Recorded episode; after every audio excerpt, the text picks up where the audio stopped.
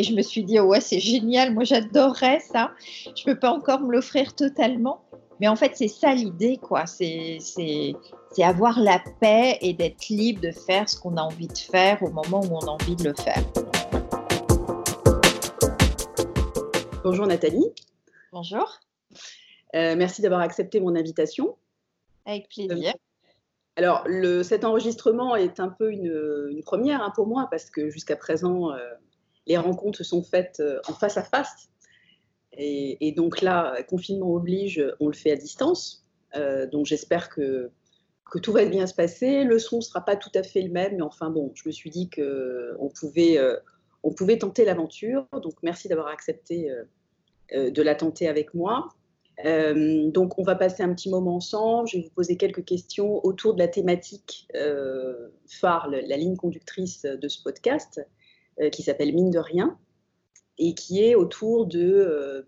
en fait, l'idée, c'est comment se transformer, comment évoluer, comment vivre, tout en restant fidèle à soi.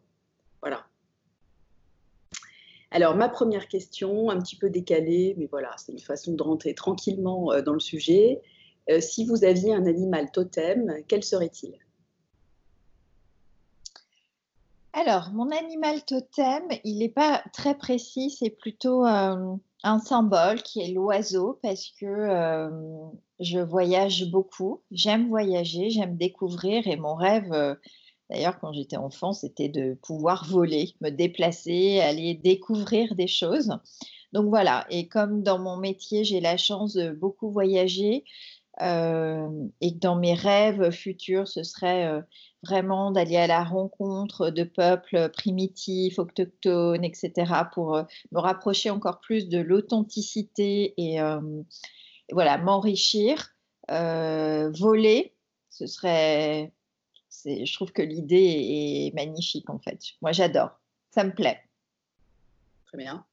Alors, si vous pouviez me dire en, un mot aussi pour nos auditeurs. Qui êtes-vous, euh, Nathalie Lebavossier Alors, qui je suis? Bonne question. Euh, euh, je suis une femme libre, je suis une femme entrepreneur, je suis, je crois, à mon humble niveau, une femme engagée dans la mode durable depuis 17 ans. Je suis aussi une maman de deux filles de 17 et, 10 ans. et j'ai 46 ans depuis euh, deux jours. Et, euh, et je commence à toucher du doigt euh, l'équilibre et l'épanouissement que j'ai toujours cherché ou exploré. donc, donc, je me sens à ma place en fait aujourd'hui. Et on sait que c'est la quête euh, de beaucoup d'individus, que ce soit les hommes ou les femmes d'ailleurs. Euh, voilà, j'arrive à un momentum de ma vie où je me sens particulièrement alignée avec la femme que je suis, euh, ce que je fais au quotidien dans ma vie d'entrepreneur, mais aussi dans ma vie de femme, de femme amoureuse, de, de, de, femmes aussi dans l'amitié, dans les relations que je peux entretenir et aussi dans mon rôle de mère. Et d'ailleurs, hier soir, euh, j'ai eu une très longue discussion avec mes deux filles euh, où on faisait un peu comme ça, de façon euh, très spontanée, le bilan de notre confinement parce que je n'ai jamais priorisé entre ma vie de femme et ma vie de maman. Euh, parce que je considère que les deux sont intimement liés et que je n'ai jamais voulu sacrifier ma vie de mère au détriment de ma vie de femme. Euh, ça, c'est mon choix, parce que je pense que quand on est une femme euh, épanouie, eh bien, on est une maman où on peut donner. J'ai deux filles et j'ai voulu éduquer mes filles dans ce sentiment de liberté et d'assumer qui on était et de faire des choix et de les assumer sans être euh, sous la pression euh, du regard extérieur, des jugements, etc. mes filles connaissent très bien mon chemin de vie. et je, aussi sous le, je les éduque aussi sous le principe de la responsabilité. et que je ne veux pas, j'ai la chance de pouvoir donner à mes enfants ce que moi je n'ai pas reçu enfant. Euh, mais pour autant, je veux qu'elles assument leur vie euh, pleinement. Et, et, donc voilà, donc je me sens libre parce qu'en fait, plus j'avance dans ma vie et moins j'ai de filtres pour être politiquement correcte, pour être dans le consensuel. Et je peux être parfois un peu cash, mais en fait, il y a certains, euh, je trouve qu'on est dans une société occidentale où euh, il faut être consensuel, il faut pas irriter, et que moi, il y a certains sujets qui m'irritent et euh, où j'assume pleinement mes points de vue, et, je m'en fous d'être aimé ou pas aimé. En fait, ça, je, clairement, je m'en balance de plus en plus, quoi. Et ça, ça me, ça me donne de la force. Et ce qui est le, une amie me disait récemment, chef d'entreprise qui est au Portugal, et qui justement me, on échangeait sur notre euh, vision de la période qu'on est en train de, de, vivre et aussi le comportement de certaines personnes. Et elle, elle a décidé d'arrêter, euh, d'arrêter parce qu'elle est écœurée par tout ce qui se passe et elle me dit, je vais m'offrir quelque chose qui n'a pas de prix et qu'on ne peut pas acheter, c'est la paix. Et je me suis dit, ouais, c'est génial, moi j'adorerais ça. Je ne peux pas encore me l'offrir totalement. Mais en fait, c'est ça l'idée, quoi. C'est avoir la paix et d'être libre de faire ce qu'on a envie de faire au moment où on a envie de le faire. Donc, voilà. Et aujourd'hui, vous auriez envie de faire quoi? Écoutez, aujourd'hui, moi, je suis bien là où je suis. Euh, moi, j'ai envie de, de, bah, en fait, d'acquérir une certaine, euh, oui, euh, paix, mais en fait, de, de, de, contribuer, comme je l'ai toujours fait, à mon petit niveau, encore une fois, au monde d'après. Mais en fait, finalement, quand j'entends tous les commentaires ou les conférences sur le monde d'après, c'est très prétentieux ce que je vais vous dire, mais en fait, c'est ce que j'ai l'impression de dire depuis 17 ans en fait.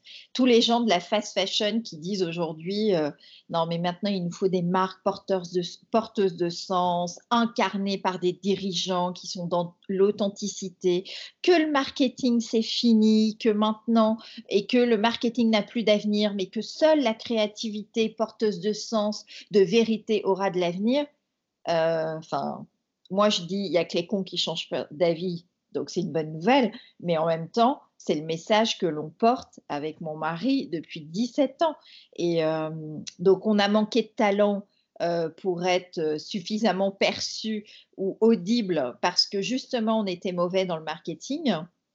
Mais, mais voilà, j'ai aussi envie de contribuer et d'accompagner des personnes qui ont réellement envie pour ben, se, se, se, transformer, se muter et accompagner ce monde dans lequel euh, bah, qui était un peu dingue et aujourd'hui qui est complètement dingue en fait pour le rendre un peu moins dingue tout simplement voilà est-ce que vous pourriez expliquer en, deux mots, euh, enfin peut-être pas en deux mots, mais est-ce que vous pourriez expliquer euh, ce qu'est votre entreprise, votre, ce que vous proposez en fait, votre offre, mm.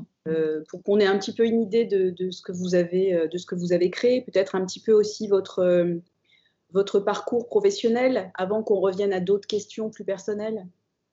Oui, alors en fait, mon parcours, il est vraiment euh, issu de l'industrie textile, puisque j'ai été pour différentes entreprises, chef de produit, responsable de collection, euh, jusqu'au jour où je me suis rendu compte que l'industrie dans laquelle je œuvrais était l'une des plus polluantes au monde et avec une culture euh, particulièrement nocive pour les populations dans les pays en voie de développement, mais aussi nous consommateurs, c'est la culture du coton conventionnel que tout le monde considère comme une matière naturelle euh, mais qui au fond ne l'est pas tant que ça, puisque c'est celle qui consomme le plus de pesticides, d'insecticides euh, dans sa culture euh, sur l'ensemble de la surface agricole mondiale. C'est la raison pour laquelle, en 2004, j'ai créé l'une des premières marques en France qui pouvait concilier les contraires, c'est-à-dire un sens économique et un sens écologique. En 2004, qui était, euh, enfin qui est toujours d'ailleurs, euh, la marque Ekiog euh, que j'ai fondée avec mon mari, et on a été des créateurs de marques, mais aussi des pionniers sur la vision, sur un nouveau business model. On a ouvert des magasins, on en a ouvert 50 en France. Néanmoins, on a connu bah, des embûches sur le parcours entrepreneurial, comme tout le monde. On a connu des, hauts, on a connu des bas, des très très bas, où la solitude vient colmater à, ce parcours où vous êtes vraiment. le sentiment que j'ai eu, c'est d'être dans la machine à laver sur le, le, programme Essorage, mais alors en non-stop. Un parcours entrepreneurial pendant plus de 12 ans euh, jalonné avec aussi un parcours associatif parce qu'on a toujours voulu euh, concilier euh, ou en tout cas dépasser notre rôle économique dans l'entreprise par des engagements associatifs pour soutenir justement des, des cultivateurs, des éleveurs, des industriels, au-delà de ce qu'on pouvait faire d'un point de vue purement business avec eux. Et ça, c'est ce qui est le plus enrichissant à mon sens. Euh, et évidemment, euh, une aventure managériale euh, forte en émotions. Hein, et, et, cette aventure entrepreneuriale a, pris fin d'une façon assez douloureuse pour nous, puisque on a lâché notre entreprise pour assurer sa pérennité. Euh, une histoire très banale que, hélas, beaucoup de, chefs d'entreprise euh, peuvent vivre lorsqu'ils font rentrer des fonds d'investissement. Et nous, on a aussi vécu hein, la crise financière 2008-2011 euh, qui a laissé des traces pour beaucoup d'entre elles. Euh, donc voilà. Euh, la conclusion de ce parcours, de ce premier parcours entrepreneurial, pour moi, c'est de dire, ça n'a pas été un échec professionnel, ça a été un échec professionnel, pardon, mais ça n'a pas été un échec de nos valeurs et de nos convictions. Et fort de ça, je me suis rendu compte finalement, en partageant avec mon mari, que euh, c'est aussi une expérience assez unique et singulière euh, en France et, qu'elle avait de la valeur malgré tout et que euh, échouer, c'est aussi une grande richesse parce que ça vous, bah, ça vous rend quand même un peu plus humble malgré tout. Euh, ça, bah, vous apprenez aussi beaucoup sur vous, sur votre capacité à remonter la pente, hein, comme on peut dire, à essayer de, bah, de, trouver des alternatives pour euh, redonner aussi du sens à notre vie et puis aussi cette valeur de transmission et d'exemplarité à l'égard de nos enfants euh, où moi j'ai vraiment euh, bah, craqué, il faut le dire, j'ai fait un, burn-out très très violent alors que moi j'étais une nana qui bossait mais non-stop avec quand même une très très forte résistance et à être plutôt malveillante quand même avec ceux qui s'arrêtaient de travailler pour un oui ou pour un non. Bon, alors là, moi, j'étais complètement mise à terre et pour cause parce que voilà, quand vous bossez tout le temps et que vous avez considéré que votre entreprise était une extension de vous-même, qui est une grave erreur, ben, évidemment, ça, ça vous touche physiquement et psychologiquement.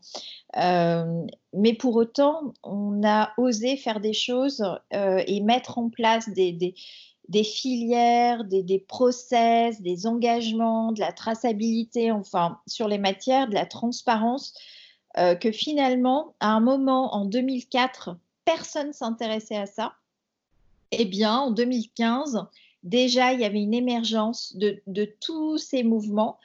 Et euh, ben, on est venu me voir en me disant, Nathalie, euh, on aimerait beaucoup bénéficier de ton expérience, nous, on aimerait faire, mais on ne sait pas comment faire, etc. Et en fait, les choses se sont remises petit à petit et je crois que dans un échec, il faut aussi prendre le temps de le vivre et de ne pas rebondir trop vite. Euh, et c'est ce qui s'est passé et on a créé donc Good Fabric qui est une, on va dire un bureau qui a deux métiers. Premier métier, c'est qu'on crée, on développe et on fait produire pour des enseignes, qu'elles soient sur le prêt-à-porter, mais aussi sur l'agroalimentaire. Je pense à des gens comme Biocop ou euh, d'autres secteurs euh, dans la cosmétique comme Body Nature, euh, comme Nature et Découverte.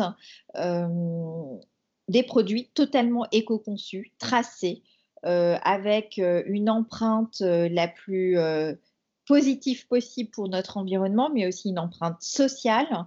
Il ne faut pas l'oublier, surtout en ce moment, euh, quand je vois que dans les pays à l'autre bout du monde, alors je ne parle pas de la Chine parce que nous, on a fait le choix de jamais travailler avec la Chine pour euh, différentes euh, raisons philosophiques peut-être, mais on travaille beaucoup avec l'Inde parce que notre histoire a démarré là-bas. Mais quand on voit le comportement de nos entreprises occidentales qui annulent des commandes à volo, euh, qui demandent des, réductions à n'en plus finir, euh, et que, in fine, il ne faut pas se leurrer, c'est tous ces euh, petites main-d'œuvre bah, qui en pâtissent et qui au final, qui gagnent 100 dollars par mois, ne, vont pas les toucher et finalement vont mourir de faim et vont pas mourir du Covid. ça pose question.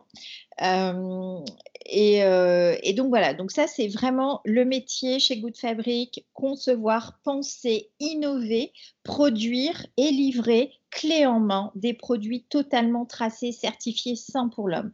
Et notre autre métier, euh, c'est d'accompagner des entreprises sur le chemin de la RSE pour ajuster leur business model, donc former leurs équipes, euh, trouver des idées nouvelles, euh, mais aussi faire des choses mettre en place les fondamentaux sur la RSE.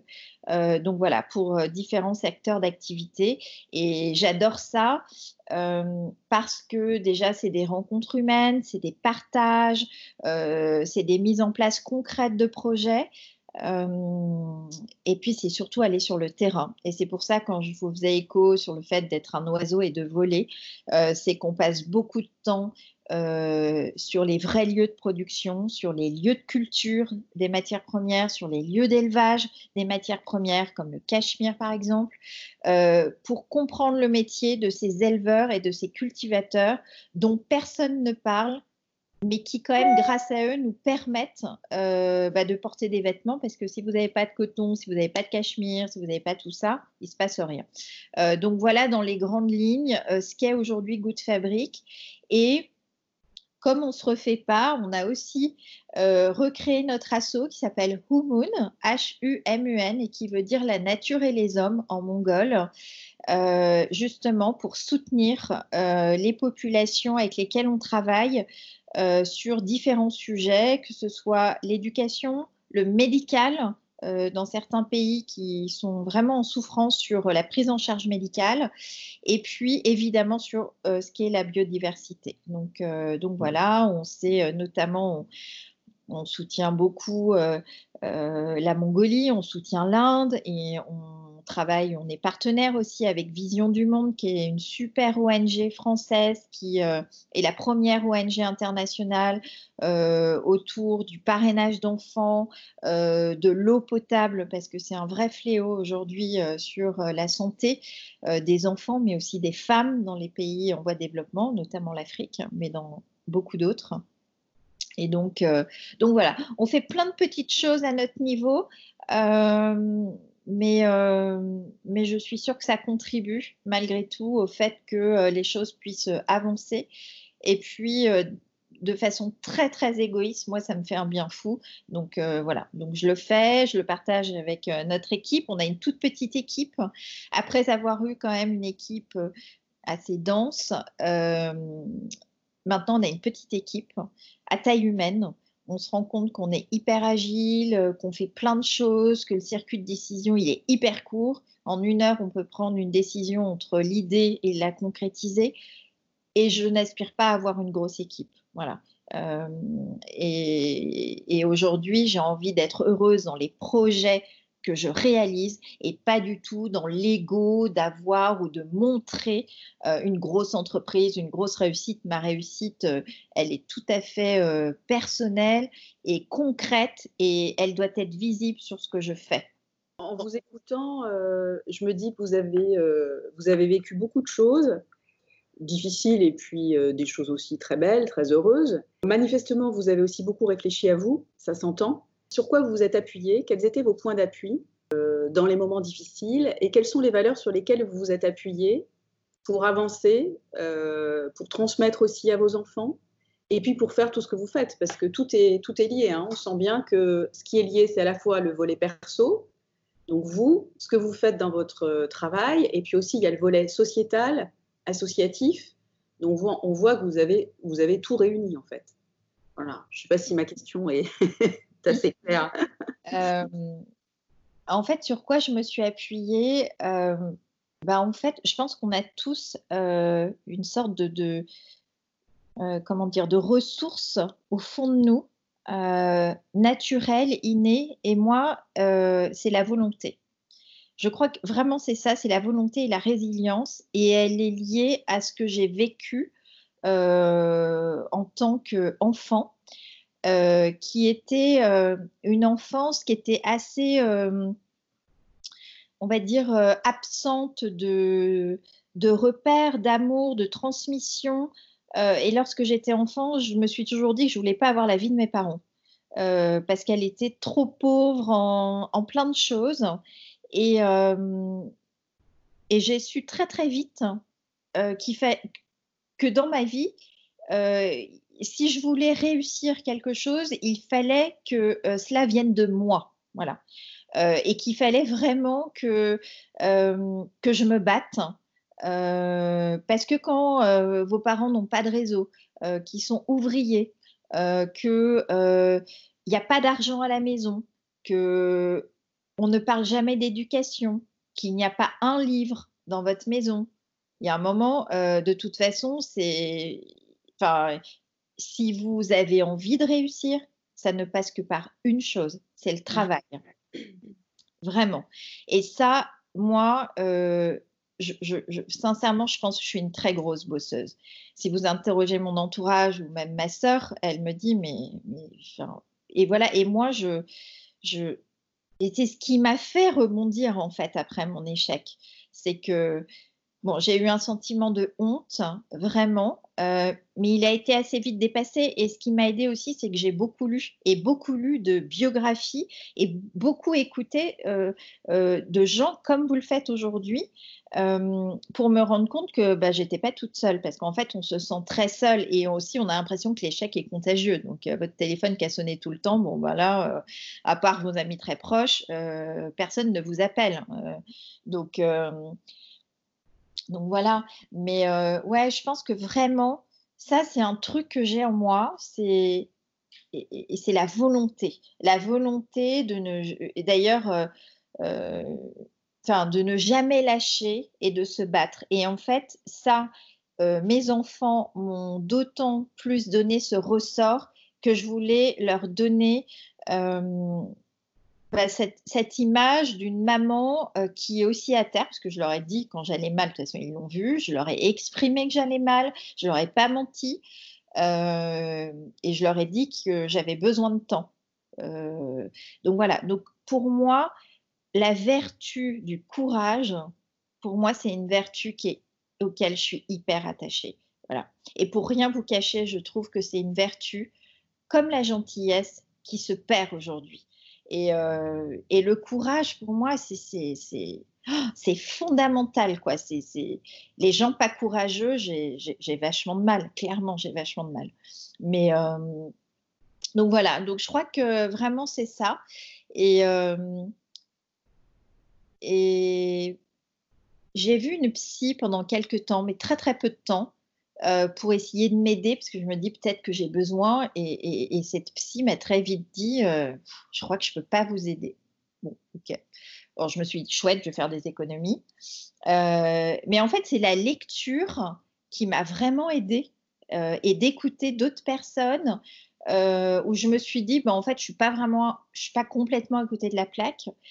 Et puis, je vais vous dire un truc que je pense vraiment profondément, et ça, c'est aussi mon parcours qui me le dit il y a un moment donné, il faut se prendre en main. quoi. De compter sur les autres, ça peut être bon de temps en temps, mais il y a une chose dont je suis intimement convaincue, c'est qu'on construit son propre chemin et que euh, c'est aussi une preuve d'amour et d'amitié à donner aux gens qui nous entourent. Que ce soit euh, votre famille, vos amis, vos collaborateurs, il y a un moment donné, le principe de responsabilité, il s'impose à chacun d'entre nous. Et en fait, euh, ça, c'est quelque chose aussi que j'ai en moi, parce que c'est aussi mon parcours de vie. Donc, je, ça, c'est imprimé en moi et j'ai beau le combattre. Et, voilà, puis après, je me suis dit, je suis foutue comme ça. Et, en fait, ça me plaît. enfin, j'assume. Moi, je suis contente d'être une femme comme ça. Euh, donc voilà. Vous rêviez de quoi lorsque vous étiez enfant? Euh, D'être quelqu'un de bien. Je me souviens que dès mes 6 ans, et en fait, ça, je ne m'en souviens pas, mais ma soeur me le dit souvent. Elle me dit, mais tu as toujours voulu créer ton entreprise. Mais ça, j'en ai pas du tout le souvenir. Euh, mais en tout cas, moi, j'avais envie d'avoir une belle vie, quoi. Voilà. C'est quoi une belle vie? Bah, Une belle vie, c'est euh, c'est d'avoir, euh, de prendre du plaisir, c'est de faire des choses qui procurent du plaisir, c'est s'amuser. Quoique l'amusement est assez récent en fait dans ma vie. pendant des années, j'ai l'amusement était presque une souffrance pour moi parce que j'arrivais pas à décrocher en fait. Mon cerveau euh, n'arrivait pas à décrocher. Euh, il était toujours en fonctionnement et, et, ça, ça a été une épreuve pour moi de, de, switcher en fait. C'est dingue, hein, mais euh, donc voilà. Et aujourd'hui, j'ai une belle vie. je suis en bonne santé. Les gens que j'aime sont en bonne santé. Euh, je me nourris euh, que de choses que j'aime manger. Euh, la nourriture, c'est hyper important pour nous. je voyage, je fais des choses qui m'enrichissent. Et, et, pour moi aussi, aujourd'hui, avoir une belle vie, c'est de ne plus faire du mal à mon corps à travers des sujets qui me bouffent la tête. Voilà. et il y en a encore hein, de temps en temps où je sens que voilà, je, monte vite euh, en colère à l'intérieur de moi et je sens que vraiment, physiquement, ça me fait du mal. Et ça, et ça je veux plus, vraiment. Et ça m'arrive de moins en moins. Euh, donc voilà. Et puis une belle vie, chacun a sa définition. Voilà. C'est pour ça que je la pose. Ouais. Euh, dans les questions que j'aime bien poser à mes invités, il y a une question aussi sur la loyauté. à votre avis, quels sont vos, quelles sont vos loyautés et euh, est-ce que ces loyautés vous ont permis de vous épanouir, de vous développer, euh, de tracer ce, beau chemin de vie euh, que vous avez décrit? Ou est-ce que certaines de ces loyautés vous ont plutôt entravé Alors oui, la loyauté, c'est évidemment une valeur importante qui fait appel à la confiance, à la fidélité. Donc oui, la loyauté pour moi, c'est important. Il me semble avoir été dans la grande majorité des cas. Euh, J'ai pas de souvenir de ne pas l'avoir été, mais peut-être que c'est possible. Euh, et euh, la loyauté, c'est quelque chose de qui fait du bien, mais qui peut aussi faire du mal. C'est-à-dire que dans la loyauté, euh, on donne, évidemment. Euh, on donne preuve de nos actions, on, va être généreux, on va euh, parfois aller un peu à contre-courant de certaines décisions, mais pour faire plaisir aussi, pour aller plus loin, pour vraiment donner satisfaction à ceux qui vous entourent. Et on se rend compte que le, ben, on attend parfois un retour, peut-être que c'est pas bien, mais euh, et ce retour, bah, soit il vient pas, euh, ou soit il est mal fait. Et donc là, ça blesse. Et, euh, et, et, je pense que la, la loyauté est, est absolument nécessaire et incontournable pour garder des liens sur la durée, parce que moi j'adore mes amis voilà, je les ai depuis très très très longtemps et mes amis plus récents, je sais que je vais les garder très très longtemps. Euh, et ça, pour moi, ça c'est important. Après, euh, quand je me sens trahie, je suis pas rancunière, mais j'ai une grosse mémoire et que j'ai aucune difficulté à couper. Là, vous parlez de loyauté envers des personnes. J'ai ouais. ouais. Vous avez en tête des loyautés envers, euh, envers quoi, en fait, finalement? Ben, j'espère avoir de la loyauté euh, à l'égard de, la nature, de la planète, euh, parce que je fais tout pour éviter de l'abîmer. Et puis aussi, j'espère, enfin, je m'y emploie, mais on pourrait, enfin, la loyauté envers ceux qui en ont besoin. Mais je, vraiment ceux qui en ont besoin, c'est-à-dire qui n'ont pas une rémunération décente pour accéder à un certain confort de vie. donc ça, oui, je suis très très loyale envers ça, mais aussi loyale euh, par exemple, là, pendant le confinement, euh, ma fille a une amie qui, euh, qui vit dans un HLM, dans un milieu très difficile à Rennes, et où cette jeune fille qui a 17 ans a engagé un don autour de, bah, des parents et des amis qui, sont proches d'elle pour nourrir tous les jeunes enfants de cette cité qui aujourd'hui n'ont quasiment plus rien à bouffer. Euh, donc voilà, donc euh, il faut être aussi loyal à l'égard de ceux qui ont besoin, qui sont vraiment tout proches de nous, mais aussi se dire que euh, nous quand même, on a de la chance, on est hyper gâtés, mais il y a tellement de choses loin de nous. Si on était capable, nous tous, de se mobiliser contre la faim dans le monde, comme on s'est mobilisé contre le Covid, bah, ça, je pense, ce serait une vraie loyauté envers tous les gens qui nous entourent. Mais là, on a une loyauté juste par rapport à notre peur et, euh, et, se prémunir d'un certain nombre de choses. Mais moi, je je, je, suis pas euh, suis pas avec ça. Je trouve que cette notion de peur nous empêche d'agir et c'est excessivement égoïste. Euh, donc donc voilà. Donc et puis je suis loyale aussi envers mes valeurs. Euh, voilà, euh, d'être toujours phasé avec cette valeur, mais je ne me pose pas la question puisque c'est mon, je pense, un art de vivre que j'ai. Euh, donc voilà, mais. Les valeurs en question, là, vous, comment vous les décririez Vos valeurs? C'est compliqué, je trouve, de s'envoyer des fleurs, mais mes valeurs, c'est bah, d'être sincère, même si ça ne plaît pas toujours. Euh, de ne pas se mentir, même si ça ne plaît pas toujours, euh, d'être la plus généreuse possible, euh, ça c'est sûr, et ça je le prouve, j'essaye de le prouver le plus possible, mais parce que moi ça me fait du bien. d'être bienveillante et de protéger ceux que j'aime. Et... Ce sont des valeurs dont vous avez hérité? Pardon? Est-ce que ce sont des valeurs dont vous avez hérité? Non, clairement non. Autres, ce sont les vôtres? Ouais, ce sont les miennes. Rien qu'à moi. D'accord. Et des valeurs héritées ou une valeur héritée, vous en avez en tête une? Ouais, je, rendrai quand même hommage à mon père là-dessus, c'est le travail.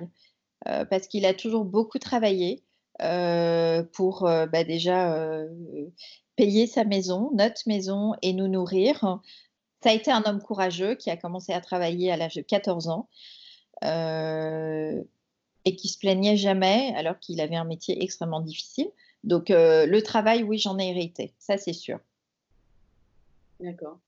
Et oui, puis vous disiez que votre relation au travail, elle était... Euh, en, vous écoutant, on sent qu'il y a une forme d'ambivalence. Hein. c'est à la fois structuré, enfin, structurant, central ça vous porte et euh, vous en avez hérité et c'est ce qui vous a permis aussi de vous développer et de faire plein de choses et de mettre en œuvre tous vos projets parce que vous en avez plein. Mm. On sent aussi qu'il y a une le travail peut aussi euh, vous a aussi mis à terre comme vous disiez et que vous avez pris du recul en fait apparemment. Oui oui complètement c'est tout à fait juste. Euh, le travail est très structurant pour moi, pourtant il m'a mise à terre, ouais, complètement, et, et de façon très brutale. Euh, et violente, euh, que j'ai quand même un rapport au travail qui s'est ajusté aujourd'hui, c'est-à-dire que euh, je, travaille moins qu'à une époque, et ça c'est une volonté, et une volonté de travailler de moins en moins d'ailleurs. j'ai quand même un niveau encore très élevé. Mais, mais en fait aujourd'hui, c'est étonnant quand même comment je ressens les choses, mais aujourd'hui, je considère plus mon activité comme un travail quand j'ai le sentiment de travailler, c'est justement quand euh, je travaille sur des sujets ou, avec surtout des gens qui vont me gonfler. Là, là, ça me gonfle. Là, je me dis, ah ouais, là, je suis dans le travail et du coup, il faut quand même que je fasse un effort pour euh, pas tout faire exploser. Et là, ça me coûte. Et là, ça me fait du mal à l'intérieur de moi. Et en fait, euh, mais sinon, aujourd'hui, je n'ai plus le sentiment de travailler parce que ça m'apporte beaucoup de satisfaction. Ça fonctionne aussi. Donc, évidemment, quand ça fonctionne, ça vous motive, ça vous fait du bien. Euh, mais aujourd'hui, avant, je n'avais pas de week-end pendant plus de, de, 15 ans de ma vie. Je n'ai pas eu un seul week-end, j'ai quasiment pas eu une seule soirée j'avais un environnement social extrêmement réduit parce que je ne sortais pas, parce que j'étais voilà, j'étais complètement euh, addictive. Euh, et ça, c'est extrêmement mauvais parce que de toute façon, vous prenez aucun recul et vous êtes dans un déni de réalité sur une multitude de sujets, ce qui est excessivement dangereux euh, pour, pour l'entreprise. Mais aujourd'hui, je suis ouais, je suis carrément bien et j'ai pas le sentiment vraiment de, travailler. Et, euh, mais pourtant, je, travaille. oui, il y a le plaisir, hein, on l'entend euh, quand, vous, en parlez. C'est-à-dire que quand vous éprouvez du plaisir, le, du coup, travail et plaisir sont intimement liés. Ouais, ouais. Et, ce sera de plus en plus le cas. Et en tout cas, c'est ce que je me souhaite et c'est ce que euh, je, fais en sorte que ça arrive et que ça se déroule comme ça. Alors, pour clôturer peut-être notre entretien, j'ai une dernière question. Euh, si on, se projette un petit peu dans l'avenir, même si ce n'est pas évident en ce moment, on a tous un peu de mal, mais euh, finalement, si vous aviez à, indiquer quel serait le, un projet qui vous tient particulièrement à cœur ou quelque chose que vous avez vraiment envie euh, de voir aboutir dans les prochains mois, qu'est-ce qui vous ferait particulièrement plaisir? Alors, il y a plein de choses, mais un projet qui me ferait vraiment particulièrement plaisir, euh, que nous sommes en train de, construire euh, de, et de co-construire, co-réfléchir, c'est la mise en place euh, d'une filière de recyclage textile sur le sol français qui pourrait permettre de recycler tous ces vêtements qu'on consomme pour en faire un fil sain et donc un produit sain pour l'homme demain et qui pourrait peut-être même à terme être compostable et euh, contribuer à l'agroécologie. Donc c'est un projet très ambitieux, euh, mais ça euh, c'est un projet à 3 à 5 ans. Mais ça, ça me ferait plaisir. Et puis, euh, un projet plus personnel, c'est que euh, pour euh, mes 50 ans, j'espère que je vais pouvoir partir plusieurs mois dans différentes contrées et tout en écrivant voilà, un livre sur, pour mettre en lumière tous ces gens qui, qui ont un vrai rôle dans le monde entier et, l'authenticité de, de, ces peuples euh, et, pour moi-même en, gagner, en, encore plus voilà, de l'authenticité. Bah, c'est un beau projet, on va vous suivre hein, pour, euh, ouais. Euh, dans, les, dans les prochains mois ou les prochaines années. et puis aussi, peut-être, si vous êtes d'accord, par rapport à l'association dont vous avez parlé. Oui, Moon. Ouais, si vous avez besoin de, soutien, moi je peux sur mon site, quand je présenterai en fait notre entretien, Ouais. Euh, peux donner un lien, euh, par exemple. Oui, avec plaisir, carrément. Avec plaisir. Si nos auditeurs euh, ont envie de vous soutenir, je pense que ce serait, c'est bien de faire connaître l'association. Oui, avec plaisir. Il n'y a pas de petits gestes. Tous les petits gestes comptent. Oui, oui, bien sûr, vous avez raison. Un, grand merci, Nathalie. Merci beaucoup. Pour cet entretien. Je vous en prie. à bientôt. je vous souhaite une très belle poursuite dans, vos, dans toutes vos activités et tous vos projets. Merci beaucoup, Nathalie.